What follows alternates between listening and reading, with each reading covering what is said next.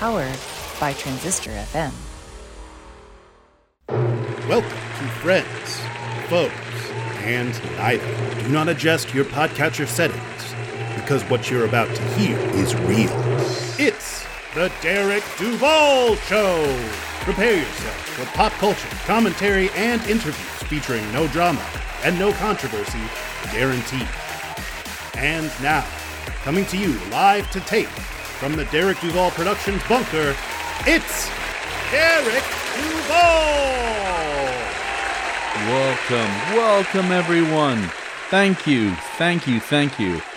Please, thanks for the amazing welcome. I am your host, Derek Duval, and this is episode one of the Derek Duval Show.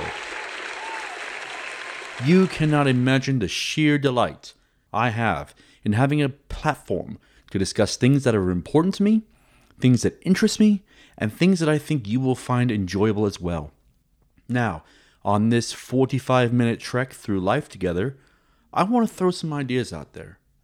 The show is broken into three segments a thought on life, my favorite things, and a groundbreaking interview. Now, granted, you're saying to yourself by now, shouldn't you be on TV doing this? Or do you truly have a face for radio? Well, unclench your butt cheeks, planet Earth, as I truly do rather enjoy the audio platform, but who knows? Maybe one day there will be a demand for a YouTube channel. Also, I do actually have a face for radio. the idea for this show came about around three months ago in the summer of 2020. You know the year, the shit one that we don't like to talk about. Your pal, Derek, has always idolized Conan O'Brien and David Letterman, and while I am not six foot four, nor do I sport a homeless man beard, I took a lot of notes about timing, about showcasing the best of a guest's humanity to the listening world, and the Derek Duval Show is my gift to a world that has bestowed 40 years of adventures and a front row seat to most major news stories of the last four decades on me. I want to throw a few thanks out there before we get started. Philip Brooks for providing the amazing vocals for the introduction, Chris Smith for helping me find my voice via a recording program, my family for encouraging me to take a negative event and turn it into a positive, Mrs. Derek Duval, sorry ladies, for believing in this vision, and finally, I want to address four gentlemen who I know who are listening. To the hosts of Too Many Captains, a movie podcast, thank you for encouraging your pal Derek to take the next step to one day getting his star on the Hollywood Walk of Fame. I know things didn't work out for us the way we thought they would, but I am glad we can continue to blaze our trails as great things are coming for both of us. Fun fact some of the captains will be making cameos on future shows. And finally, to my old friend Johnny Dangerous, I have an invite for you to be a guest anytime, my friend. So let's get right into it. We've got ourselves a great, great show lined up. We got to do our favorite things. And then after that, we have an interview with best selling author Victor Parachin. So let's get right into it. Derek Duval's Thoughts on Life. My topic to start the show is a simple one the noobs. It's an election year, and by now the candidates have accepted their nominations and are going to be running around the country like Ken dolls on ecstasy, trying to whip up excitement in a COVID 19 world in anticipation for the November general election. For those suffering from anxiety, post traumatic stress syndrome of any kind, the constant barrage of he said this or he said that can take a toll on a person's mental health. Throw a 24 7 news cycle into the mix, and everyone gets what I like to call coverage burnout. Leading up to one of the most important presidential elections of the modern era, we are seeing unprecedented social behavior. Black Lives Matter has become a fierce force of change, Antifa making headlines, and the Make America Great Again gang fiercely trying to hang on to an ever slipping away culture. What is a person to do with headlines constantly throwing in your face, either by subscribing to headline alerts or seeing friends on Facebook posting stories? A drastic solution can be to be an ostrich with his head in the sand. No news at all. Sure, it works for some people, but a misinformed populace can be detrimental to national growth. I have friends that cheerfully would live this kind of existence if they had the chance. We can limit news. A daily glance at a headline can maybe turn the tide of news fatigue. Or we can go all in, dissecting articles for accuracy, posting to inspire social change or justice. Me personally, I take the glance approach. I have a basic understanding of the issues we are facing as a nation leading into the election, but I refuse to have any of the major news networks in my newsfeed or on my computer or television. If there is a major news story, nine times out of ten, a friend will tell me about it. But how do you combat news fatigue? What happens when readers and listeners refuse to accept the findings of Snopes or Politico? It's simple. You got to cut those people out of your lives. Independent fact checkers are crucial in a world where Russian interference, fear mongering, and disinformation runs rampant, and to ignore their findings against something on OANN is dangerous. Take a long look at whose company you keep. A probing question now and then can stir a passionate fire to determine if this is the kind of person you want in your universe. And now, my favorite things. Derek Duvall's favorite things. First off, what am I listening to right now? The answer for that has to be indie artist Ben Howard. Now, I am an avid SiriusXM listener, and while listening to one of the stations, the song Oats in the Water comes on. I am completely mesmerized. The smooth beat, the aching voice, it's definitely a perfect song. Bonus points I learned that this song was used in an episode of The Walking Dead for all you zombie fans out there. I will post a link to the song on Twitter for those who want to hear this audible enticement. If we are lucky, maybe we can get him on as a guest. You never ever know. Now, you are probably wondering, wow, Derek, you must spend all your time behind the microphone listening to music. What do you do to give your eyes a visual treat? Well, let me tell you, my friends, your beloved host, as of this recording, was delighted to learn that the Karate Kid TV sequel, Cobra Kai, has indeed left YouTube Red TV and come to Netflix. So my merry ass will be sitting in my home theater streaming the continued adventures of Daniel LaRusso and Johnny Lawrence. Trust me, folks, it's a hell of a lot better than it deserves to be, with Emmy nominations to back that up. Are you ready for a controversial hot take? The Karate Kid Part 2 is a far superior film. Change my mind. I challenge you. Season 2 was incredible. The choreography, the writing, the character development, and world building. I'm telling you, the confirmed season 3 cannot come fast enough. The two seasons are already number one on Netflix, so go check it out. It has Derek Duvall's highest recommendation. And folks, you can take that to the bank. I'm going to finish this segment with a what podcast has Derek Duvall's attention right now? Now, I might not be the brightest thing in Christendom, but I know a well put together show when I hear one. You have got to be listening to the Chris and Christine show. They are an absolutely delightful couple and have been friends of the show since its inception. Their playful banter, exciting and insightful interviews make them a power duo. Bonus for my devoted listeners, they have agreed to come onto the show at a future date to be determined, and I cannot wait for that day. You can find them at chrisandchristineshow.com or on Twitter at K2Show San Diego. You know, there is just one thing missing from this half of the show. I really want you guys to embrace change and seek out new tunes. To do that, I'm going to need help from my source with boots on the ground. Derek Duvall's host of Friends. Welcome to the Derek Duvall Show, the master of tunage from Too Many Captains, a movie podcast, the one, the only, Matty G. Greetings. How are you, sir? I'm doing pretty well. How are you? I'm doing good. How is the COVID world treating you? Uh, pretty pretty crappily. How about you? No, I could complain, but who'd listen? My listeners are desperate for new and good music in the COVID world. What would you recommend to them? All right. So my record of the week is Sugar Egg by a band called Bully. Bully is the musical project of Alicia Bognanno. She's a singer, songwriter, producer who is based out of Nashville. If labels are your thing, I think Bully would fit well in the indie rock, alternative rock, power pop crowd, that type of thing. So this is the band's third album, and it was just released on August 21st on Sub Pop Records.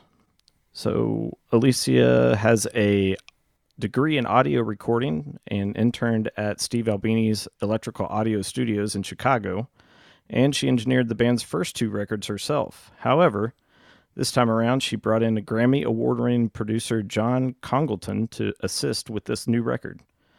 Having someone help with the recording process made her feel at ease, and I think the results speak for themselves. The album has 12 songs, clocks in at under 40 minutes, and is a concise whirlwind of guitars, drums, and Alicia's great mix of singing and screaming. I've been a fan since the first Bully album came out back in 2015, but this one may be their best album yet. You can find it on Spotify, Bandcamp, subpop.com, or bullythemusic.com. Do yourself a favor and check out Sugar Egg by Bully. All right. Well, if that sounds good. Thank you, Manny G. Tell the captains I send my best. Yes, and they to you as well. All right. Take care. Thank you very much. Thank you. Happy listening. It's now time for a break. That's right. Refresh your drinks, pop that popcorn, whatever it is that you do. And we'll be right back after these interesting messages. Hey everyone, I am Chris. And I'm Christine, and we do a podcast about life, love, and hot topics. We're family friendly, Yeah, well, mostly. and you can catch us every week. So subscribe to the Chris and Christine Show on your favorite streaming service. And buckle up, Buttercup, because you're in for some fun. Some fun? Oh yeah, that sounds fantastic.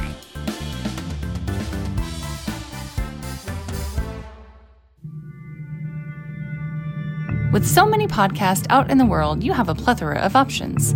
Take a chance with Too Many Captains, a movie podcast.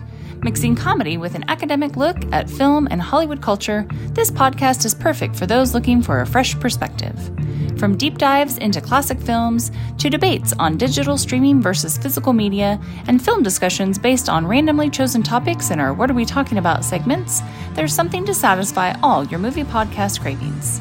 So if you're feeling lucky or feel the need for speed, grab your shaken martini or some fava beans and a nice Chianti and subscribe to us on Spotify, Apple Podcast, or Google Play. For more content, visit amoviepodcast.com. Find us on Instagram at Too Many Captains Productions and on Twitter at It's a Film Podcast. Too Many Captains, the jolliest bunch of podcasters this side of the nut house.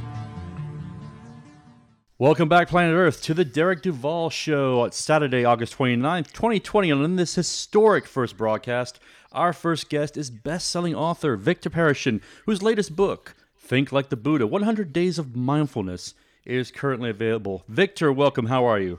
I am very well, Derek, and happy to hear from you. Thank, you. Thank you. My first question that I ask all my guests How are you coping with the COVID 19 pandemic crisis? Oh, that's a great question. I personally am doing, I think, very, very well. I have some concerns like other people do, but overall, I am pretty confident that we have a lot of smart people working on this and we're going to come out on the, the right end of this. So, right now, like I said, are you are you doing meditations? Are you, you know, how, how are you keeping busy? Yes, I do. I, I, I am meditating, I'm doing yoga. With COVID 19, the important thing is to have a, a really healthy immune system, which I'm trying to keep up. That's the best vaccine possible. So, you know, it's, I'm, I'm good. I'm good. I have friends that are a little bit worried about it, but I, I think I think we're going to be all okay. You know, can I tell you something interesting? You may take anything you wish. Uh, several decades ago, I befriended a woman who lived through the Spanish flu. She was 90 when I knew her and lived in her own home. And she told me about the Spanish flu in her neighborhood. She said at that time, 1918, when there was a death in the family, the custom was to put a big black cloth on the outside of your front door. And she said on her street, every third house had a black cloth. So it would be house, house, death, house, house, death. I recall that, and it helps me put things in perspective. COVID 19 is nothing like that Spanish flu. Mm. One out of three people dying on your block. So, and then we're so far ahead scientifically and medically. I, I, I think we're going to be okay. It's just going to take a little bit longer, but if people are patient and optimistic, we'll be fine. I think it's a, it goes back to it talks about uh, living in in the UK about uh, mass graves that were buried over for Yes. the black the Black Death. Yes. So, yeah, I mean, if you think long term, Yep. s- say we never ever get a vaccine. I mean, obviously, right now the mortality rate for this virus is low, but the infection rate is high. But- Correct. But, as we all have known through the AIDS crisis and other pandemics of the past, yep. viruses mutate. Yep. So you know that that's something to think about. But we're going to take it back now to the beginning, your origins. At what age did you decide that what you are currently doing was the path that was right for you? Well, when you say the path, and that's a, that's a very good phrase for me. I've been on a spiritual path since I was a teenager, uh, where where I grew up in northern Ontario. Other boys were collecting hockey cards. uh, interested in sports. I was interested in those things, but what really intrigued me in my little town were the churches in the community, and I would ride my bike from church to church and check it out. So from the time I was a teenager, I was interested in spirituality. So the answer to your question, I started then and have evolved So, beyond. so, so, how many years have you been studying the the Sanskrits, and what inspired you to pursue that at that age? You know, I don't know. I think uh, I was just always curious about things inward, the spiritual. Other people were cu- are curious about things outward. One's not better than the other. That was just my path. The Vedas, the Sanskrit, the yoga, the meditation, that I've probably been doing about 30 years. I came to meditation long before it was popular or uh, in vogue. In fact, I was a graduate student at the University of Toronto in Canada, and one of the colleges on the campus was a Jesuit university, and I took some. I'm not Catholic, but I took some courses from a Jesuit priest, and I really I liked him. I don't remember much about the course, but he there was something about him intrigued me, so I approached him privately and asked if he would consider being a spiritual director for me. Uh, is that i- real fast? Are you a Unitarian minister, if I remember correctly? Yes. Yes. How long have you been doing that? Well, I was ordained 20 years ago. Anyway, I approached this uh, Jesuit to see if he would uh, offer me spiritual direction, as they called it. He was a little reluctant. He agreed, but he'd never worked with a Protestant before. And I said it didn't matter to me. I said, just show me what, what you know, and I'll, I'll take it from there. So, anyway, you know, that's just me, a, a spiritual path, several decades. So, It's I- never too late to start. so on in your spiritual path, do you, are there pilgrimages you make? Is that I, I'm still kind of unfamiliar with the the process. I have not. A pilgrimage is visiting a holy place. I have not done that. You know, for me locally, holy holy places in in the community I live in here, I do spend time at the, our local Buddhist temple. Uh, I'm well known at the Hindu temple, so I do go there and sit quietly in meditation from time to time. I think one of the things I've, if for people who follow you on social media as well is your your love of the outdoors. You feel like one with the nature a lot. I, I see, Yeah.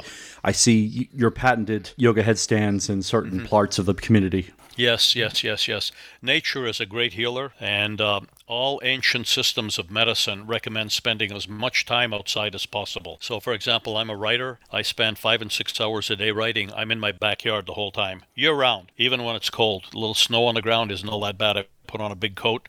As long as my fingers can still move on the keyboard, I'm outside. That's awesome. That really is. I, I, I wish all of us could, because we're so caught up in the daily hustle and bustle life. You know, the the eight to five, the are the kids picked up from school or soccer practice. I feel like a lot of people kind of lose that inner spiritual feeling. Would I be would I be pretty on the nose about that? Oh, yeah, absolutely. Absolutely. People are so busy, overwhelmed, really. So speaking of with your social media, um, you're known for your dedication to yoga perfection, and one of the positions that I've talked to you about many years is your de- physics-defying headstand. Uh, how long did it take you to perfect that? And uh, tell us about the benefits of achieving and maintaining that position for. I think it's a certain amount of time you do it for. You know, it's funny. I think when people look at a headstand, they think it's incredibly complicated. It- It's really not, and it's much easier than it looks. And if you're in the presence of a, a good yoga teacher, they can get you into a headstand using the wall for support almost immediately. Uh, there are huge benefits to it. It's called the king of the yoga poses. The biggest uh, positive to it is when you're upside down like that, it reverses the effect of gravity. Usually we're standing on our feet and gravity is compressing everything. When you flip over, what happens is uh, the effect of gravity is reversed. All of the organs inside your body um, can come down, they're not squished. Uh, there's a tremendous relief for the back. A lot of blood flows through the brain. It's just it's just a great pose to hold. And the ideal, it's recommended that people practice it and then uh, get to the place where they can hold it for 10 to 15 minutes at a time. What's your What's your longest you've ever held it for? Just out of curiosity. You know, I, I do that pose twice a week for an hour. And I'm not recommending that. That's me. I go over, I do it for an hour. It's it's a great meditation pose for me. And I'll tell you, I don't have back problems, but when I come out after an hour, my back feels like I have a brand new body. So I'm not quite sure what's going on there, but it's very, very beneficial. Uh, how, like I said before, I mean, how, was there a lot of trial and error in trying to perfect that? I mean, were you ever afraid of breaking your neck, any et cetera? You know, I, I, wasn't. Uh, I, I had a good teacher who showed me how to do it properly the first time. And it just, the first time it clicked for me. Definitely the way to start is to use the wall for support, not do it freestanding in the middle of a room. I can do it freestanding, but the way to start is to have your heels on the wall. Just a little bit of support to give you the confidence to keep going. It's incredible. I, I it, it just defies belief every time I see it on Instagram. So I, You're very kind. thank you. All right, so you're an accomplished author, as as we established in the introduction. How many books have you written now? You know, I'd have to tally them up. I seem to write about a book a year. Maybe I've written 20, 25 books. I'm 20. not sure exactly. Tell us about your first one you ever did. You know what? The first book was called Grief Relief How to Overcome Grief and Live Again. And that was maybe 25, 30 years ago. Wow. And it took me a long time to get it published. It was amazing, too. I, I, I probably got three or 400 rejections. So how are you? You freelanced? I mean, did you say, hey, Yep. look, you know, you pushed it around to different? Yeah, yeah. Publishing agent? No, I'm a, I'm a, I'm a full time freelance journalist and author. I make my modest income writing uh, magazine articles and books, and have been fortunate in that it could uh, provide enough money for me to for me and my family to live on comfortably. Yeah, it's it's been good for me, very good. And you know, the nice thing too, uh, writing is a writing is just a great job to have, especially freelance like I do. I have met and had people come to me and uh, talk to me about writing. I haven't I have met lawyers who want to be writers. I've met doctors who want to be writers and businessmen who want to be writers. I've never met a writer who wants to be a lawyer or doctor or businessman. That's incredible. That's Yeah, it's just it's it's a great job. You work for yourself.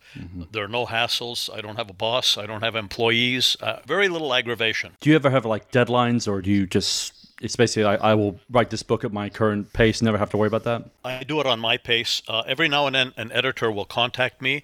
Uh, and ask me to do something for them. I often take those, but I don't like them as well. I prefer to come up with my own ideas. Uh, but generally speaking, you know, I write a couple hundred magazine articles a year and a book a year. I have a goal every single day when I get up. I try to write 2,000 publishable words. That's about 10 typed pages. So every day, 2,000 publishable words, seven days a week, 365 days a year. Some days more, some days less. But when you do it that way, you structure it day by day, you can get a lot of writing done. That's incredible. So let's talk about your latest book, Think Like the Buddha 108 Days of Mindfulness. It seems like a shining light in the negativity that has kind of perverted our self pursuit to happiness. Can you talk about when you started writing your latest entry into your library and uh, how the idea came about? The idea came about because I see so many people who are who feel trapped by their lives. They don't like their job. They may not be happily married or happily partnered, and a lot of that has to do with awareness. Mindfulness is what the Buddha talked about it. Why am I here? How did I get here? Why do I stay? Those are the kinds of questions that need to be asked to create a mindfulness that can move you forward rather than keep you trapped. So, my listeners and others who follow me on social media are aware of my claim that the reason for the current state of American politics, everyday interactions, and the slow decay of our society is that as Americans, we have a tendency just that we don't like each other very much anymore. Uh, that people today have the, the mindset of an all or nothing mentality, you know, us versus them. If, if you have one part of your ideology that differs from mine, it's you're automatically my enemy. In your book uh, on day 29, you speak of searching others for their virtues. Can you explain that a little more in depth? Because I, Derek Duvall, found it fascinating. Searching other for their virtues, searching others for their virtues. Yeah, you know what that's all about? It's about looking at another person and instead of seeing the negatives and the faults, trying to see what positives are there. And you're right, Derek, in your analysis that uh, as Americans, we don't seem to like each other very much, and we certainly don't respect each other very much. You're either on the right or the left, and there's nothing in between. And it's a very sad state of affairs, and I think we would do a whole lot better to back off a little bit, try to have some objectivity, some sensitivity, uh, and look and listen to what people who are different from us are saying and why they're saying it. When it comes to the all, I want to expand on that a little bit. Yeah, go ahead. On the all or nothing, I mean, do you in your daily life, do you encounter people that you are so bristly in terms of I don't believe in your your teachings, I don't believe in your um, ideology, that you have to kind of pay like step back a little bit from that, or do you try to find like the good in everybody? The Buddha in everybody. Can I talk politics for one You, you may talk anything you wish. When Donald Trump was elected, I didn't vote for him. But when he was elected, I made the decision then and there not to hate Donald Trump and only view him negatively. I didn't vote for him. I won't vote for him again. But I'm not comfortable with the group of people that look at him and hate him, his family, and right down the line. There's something wrong with that viewpoint, too. It leaves me very uncomfortable.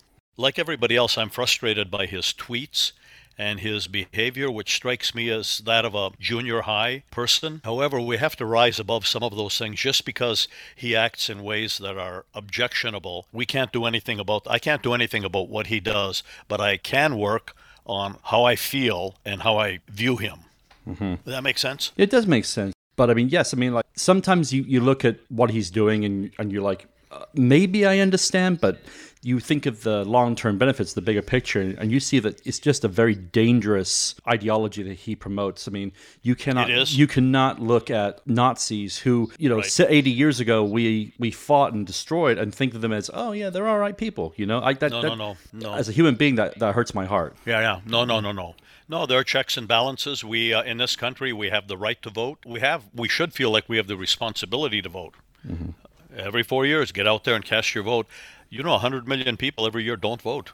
Yeah, I wouldn't. 100 million. Wouldn't surprise me one bit. I want to expand on that idea a little bit. Um, in your book on day 52, Choosing the Right Friends, uh, it was you many years ago who suggested to me the most profound yet exceedingly simple idea cutting negativity and negative people out of my life to, to obtain positive energies in my everyday life. Um, I found it to be a, for me personally, a life changer. I, I mean, I went to your your meditations and I went to you know your sound meditations. Was that a hard lesson for you to learn over the years? Yes, through trial and error, I have learned how important it is to have the right people around you and that we are all affected by the the people we have closest to us in our inner circle. There's a great verse from the from a Hindu text called the Tirukural. I'm going to quote it to you. It says this: As water changes according to the soil through which it flows, so a person assimilates the character of his or her associates. In other words, we are profoundly influenced by the people that are closest to us. So make sure that the people who are closest to you are positive, upbeat, healthy, balanced, not toxic individuals. Walk away from those without offending them. That sounds easier said than done, there, Victor. Oh, yeah. Yeah, yeah, yeah. It is easier said than done. But if you practice, it can be done. So I have a question for you. If someone who's listening today uh, is new to the concept of Buddhism and interested in exploring the teachings of the Buddha, what would you advise them to do? Number one, I would advise them to go to a library, a bookstore, or online and identify some basic books on Buddhism that they think they might resonate with and begin reading them. Number two, if they can find someone in the community who is a teacher of Buddhism or Buddhist meditation, connect with that person. Number three, join a meditation group if they have one in their community. So, speaking of meditation groups, what are the benefits of sound meditation? The benefits of meditation are endless. Physically, it's very good for the body. I like to say that when we meditate, we tap into our three inner healers. They all begin with the letter P. We tap into our inner physician who heals the body. We tap into our inner psychiatrist who heals the mind. We tap into our inner priest who heals the spirit. That makes sense? It does. Tell me about. me. I remember we were teaching about vibrations. Can you uh, elaborate on that? I think that's kind of fascinating as well. Yeah, vibration. Well, the whole universe vibrates. Sometimes or often in meditation, you will hear people humming or chanting Om, Om, Om. That's just a vibration. And they, I'm told that when we send probes into outer space or deep into the sea or deep into the earth, what they hear is that humming sound, that vibration. So in meditation, when people hum or chant Om, they're trying to synchronize their vibration with the vibration of the universe. And that in itself is very, very healing and very calming. It's what the mother, mother does with a newborn child. She'll hold the child and she'll just hum to it. Mm, that's just the sound Om. That's that's fascinating. Absolutely Yeah, fascinating. yeah. All right, I'm gonna dive back into the book one more time. Uh, day 103, you speak of inner versus outer success. Now, this one resonated with me personally because this is a problem that I personally have. My family will agree with it. What do you recommend to someone who is always in competition with a friend, i.e., your friend buys a fancy car, you need one too, or buys a bigger TV, and I need one. I need a bigger one. You know, what what do you say to someone like that? Oh, you know that's that's one that gets a lot of people, and social media doesn't help. You see on Facebook a friend uh, vacationing in some exotic place, or just got a promotion, or bought a new home. I mean, it just goes on and on. But what I would say to that, you know, there's a there's a statement that comparison is the thief of joy, and if you're comparing yourself to somebody else all the time, you're never going to be happy. So the thing to do is just not to do it. There's a there's going to be a certain listener of this podcast who's really going to be excited to hear that little phrase right that you just did. Really? So- oh yeah, Comparison is the thief of joy. Yeah, yeah. that's, that's amazing. All right, so um, the introduction to your book, I feel, is powerful and timely. Uh, with the current state of the world, what small measures do you recommend to keeping a balanced mental and physical state? You've probably heard all of this before, and I do practice it. Don't watch so much news. What I do is I glance at headlines once a day, but I don't spend hours and hours watching the news. Secondly, limit what kind of social media you do. Those things can really ignite a lot of negative passions uh, in people.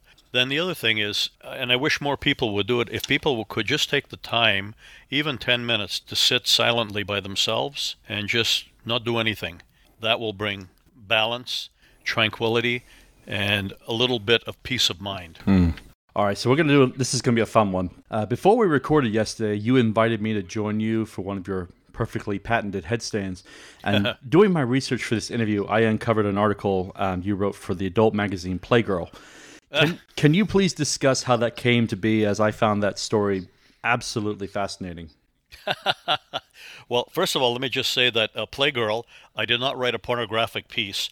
I was asked to write an article on the history of sex sexuality in film. So that's what I wrote, the 1200 word article. And it was really interesting because from the moment in the 1890s when cameras were being introduced and filmmaking was starting, sexuality was a part of it. Not porn, but movies were made with full frontal nudity, depict uh, sex acts, and so on. So that that was I was approached by the uh, editors of Playgirl to write that article, "The History of Sex in Film," and it was a fun article to write, and I got paid very very well for it. Yeah, like if you anybody who is listening, if you want to find it, you can find it on Amazon.com. so That's hilarious. I, I yeah, the magazine's gone out of print. it was very interesting and very enlightening. This I was like, they can't be the same man. All right, That's interesting you'd say that. Why can't it be the same man? Do you think? Are you one of the people that think spirituality and sexuality are separate? No, I do not actually. I Okay, believe good. I believe they're one and the same.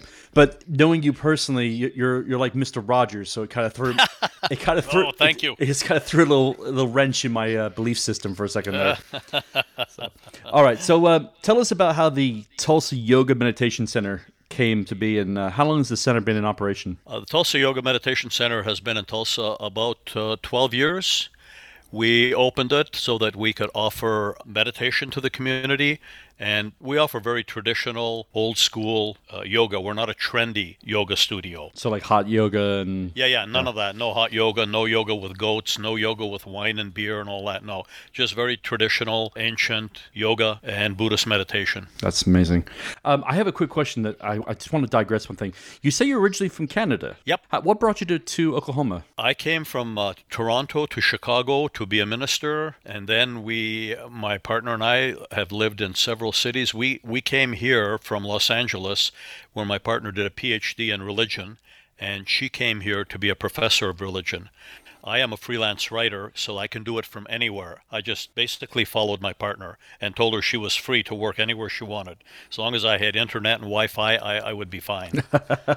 so we came here. We thought we'd be here just a couple of years, but now it's 20 years later, we're still here. That's crazy. And it's a good place to live. This is very affordable for those of you listening out there. I, I'm so grateful to uh, live in this state right now. When we lived in California, housing was high then. Today it's outrageous. Could never live aff- afford to live out there. The house we, I have here, which is about 2,800 square feet, where I lived in California, this this house and this property would cost close to two million dollars. Who's got that kind of money? All right, so I want to get into a little bit of fun stuff here. Um, Yep. What What do you think of today's entertainment on TV or in the movie theaters? Um, do you have like a favorite film, show? Um, this is the one I want to know: is when you're driving, what kind of music do you listen to, if at all?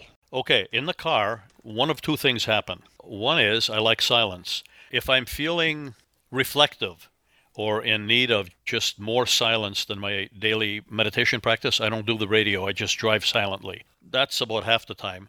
when I do have my radio on Bluetooth, I use Pandora. And I like I listen to very uh, 1950s black rock and roll. Little Richard, Yes, exactly. Yeah. Oh, you're good. Chuck Berry, Little Richard. Chuck Berry, Little Richard, exactly, Yeah. exactly. They started that, and then the white musicians popularized it and made it more accessible. But yeah, that that's generally what I listen to. What do you listen to? Oh boy, You're a music guy. I am a music guy. I prefer. I think the best way to describe it is basically I like jazz music. I play that a lot. I. I love jazz. When I'm partaking in one of my favorite activities, jazz music is always the complement for it. Uh, I listen to. I like the Met Opera on Sirius XM. Really? When I leave, when I leave my job, I blast it in my ears. It's my way of kind of unwinding on the way home. Opera. Opera, Wow. yeah, Puccini, uh, Berlioz, uh, Mozart, you name Oh, it. Uh, jeez. yeah, Whoa, I, whoa, whoa, whoa. You're amazing. Thank you. I appreciate that. But uh, no, I, I do that. And then when I'm home, if I'm listening to on my vinyl record player, I enjoy Jeff Wayne's War of the Worlds, which was a the first rock opera, if you want to call it that. Yeah. I found that to be highly fascinating. But do you have like a favorite film or? Well, you know your question. What do you think of today's entertainment on Yeah, TV? yeah. I, I think it's amazing. Netflix, Prime, HBO. What we have now is just it boggles my mind. I grew up in Northern Ontario. We had one TV station when I was a kid, and it didn't come on till four in the afternoon. And it's, what we have now is absolutely amazing. I'm in love with Netflix. And there's another one I really enjoy called Acorn TV. It's all British uh, programming. Mm-hmm. Uh, I enjoy it very much. But I'm just amazed. You can turn on the TV, and there are thousands of options. Yes. So it's great. you- great time to be alive. Do you have a favorite film? Favorite film? No, I can't think of a favorite film. I have favorite genres, which are action comedies. Uh, I like Jack, uh, Jackie Chan. Intrigues me to no end. The man is he's still doing his own stunts in in China, in Hong Kong. Uh, he he can't do American films because they won't let him do his own stunts for insurance reasons. So he's not making American films. He's doing them for uh, from China and Hong Kong. No, just a good a good action comedy will always get me. I did watch the uh, the series Breaking Bad, which was so dark, but I thoroughly enjoyed it. I think anybody who says they did not enjoy Breaking Bad is in probably the one percent of the population. I feel it Yeah. was such un- it, it was such a universally acclaimed show.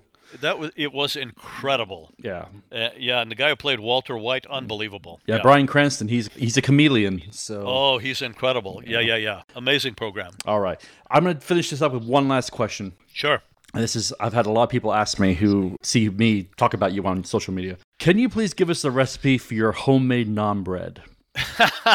it looks hilarious. it looks so delicious. And it's so easy to make too. Honestly, there's nothing to it. Flour, water, salt, yeast, mix it all up, roll it out into small flatbread, fry it 2 minutes on each side. That's it. That's it. Yeah. Oh. It's great. It's great. It's great. It's not even labor intensive. Do you uh, real fast? Do you um, like to eat at the Tulsa restaurant India Palace? Do you go there or do you? Oh yes, absolutely. And the owner, Guldeep Singh, is a great friend of mine. That's a, that's a wonderful restaurant. Mm-hmm. Oh, it's one. Of Have best. you been there? Oh, many many times. At least Yeah. once every two weeks. Really? Yeah, oh, oh, good for you. Yes. Yes, yes, yes. They all know me in there. They they're extremely kind to me in there. Um, I get excellent Yeah. service. So Yes, yeah. Guldeep Singh is the owner. He, he's a very, very generous, compassionate man. He often provides meals for the Hindu temple in town for their community, free of charge. Wow. Two, three, four hundred people. Yeah, he is a great guide. Had excellent food. Absolutely great place to go. I was really scared during the uh, COVID nineteen crisis that you know they may this might be like a death nail for them, but they they persevered. They came through it Yeah. smiling. All right. Well, that brings us Derek. that brings Yeah, us to ahead. the end of the time together this afternoon. I want to thank, Thank you, Derek. I've enjoyed chatting with you. Thank you so much for inviting me. Thank you I'm for- honored. Honored. You're a great human. Thank you. Thank you for getting your message out in the world. Be sure to find him on Instagram at VMP Yogi. That is in Yogi, not Yogi Bear. And his late and his latest book, Think Like the Buddha: 108 Days of Mindfulness, is currently available on Amazon or wherever books are sold. Thank you, sir, and have a great Thank day. Thank you. Have a great day. Thanks. And that brings us to the end of episode one of the Derek Duvall Show. This has been an absolutely amazing experience, and together we will have many more after this. I want to thank our special guests, Matty G of Too Many Captains and Victor Parachin. A few housekeeping notes before we close out. There is a friend of the Derek Duvall Show, Stephen Alexander, who desperately needs a life saving kidney. If you or someone you know might be interested in saving a life by donating, call the Upstate Transplant Services at 315 464 5413. Steve's an amazing, great guy, and I look forward to having him on the show one day to speak about the popular video game he developed. As always, remember to have your pets spayed and neutered, adopt and don't shop, and do your due diligence as a human being and punch a Nazi today. So, on behalf of the production team, this is Derek Duvall saying, Don't be an asshole. We are all in this thing called life together. Have a great week, planet Earth. This has been a recording of The Derek Duval Show, and we thank you for listening. Please go to our website, derekduvalshow.com, for the latest news on downloads and to explore past episodes. Find us on Twitter and Instagram at Derek Duval Show.